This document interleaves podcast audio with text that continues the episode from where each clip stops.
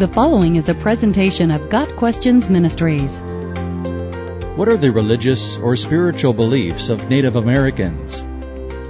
Native Americans is a generic reference to people groups who lived in North and South America prior to the arrival of European explorers. Given the size of those two continents and their diverse landscapes, it's no surprise that Native American cultures varied drastically from group to group and from tribe to tribe. This means Native American religion is an extremely broad category.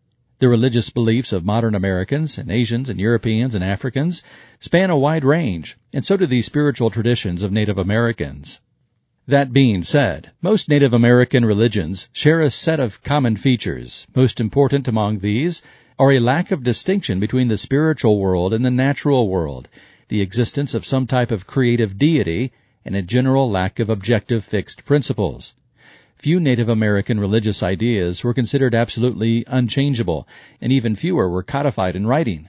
As a result, historic spiritual beliefs in the Americas were diverse and extremely fluid.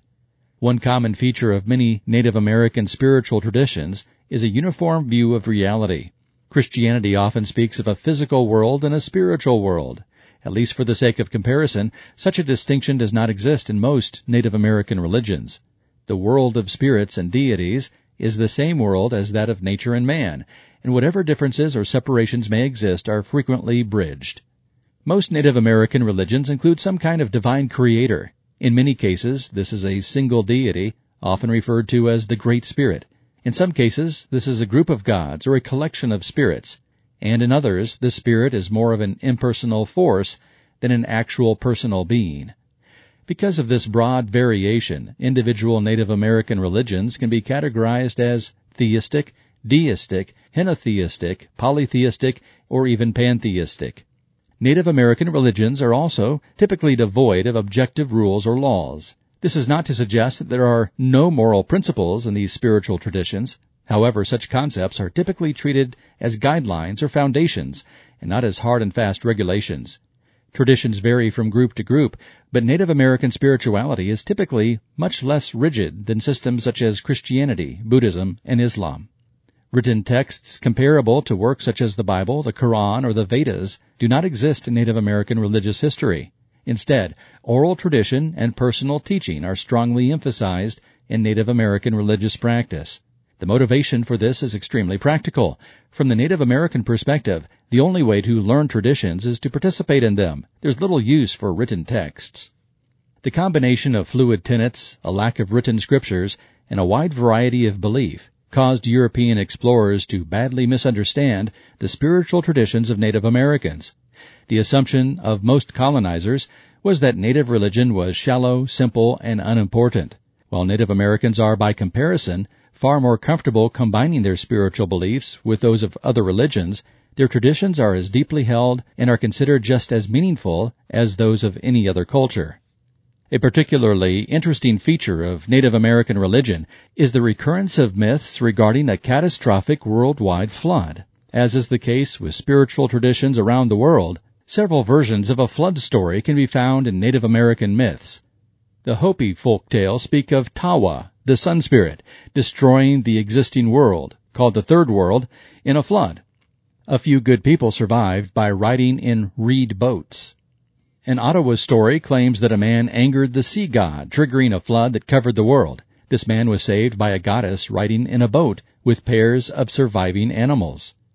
According to the Chippewa, a particularly powerful man killed the evil great serpent, triggering a mountain covering flood. People survived by boarding rafts and floating until the waters had subsided.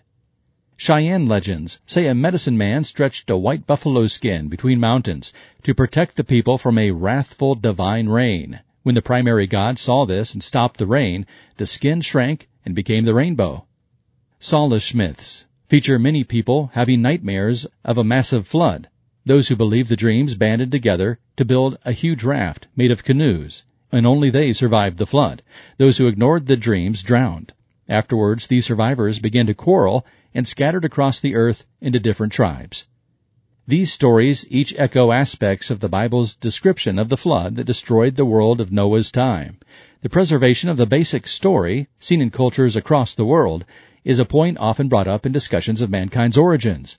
If every human culture shares a common story with several common details, there are good reasons to think that story has some basis in actual history.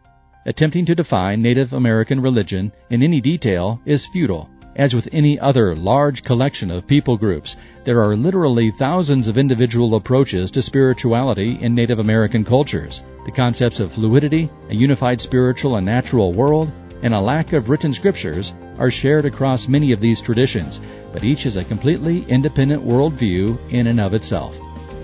Got Questions Ministry seeks to glorify the Lord Jesus Christ by providing biblical answers to today's questions.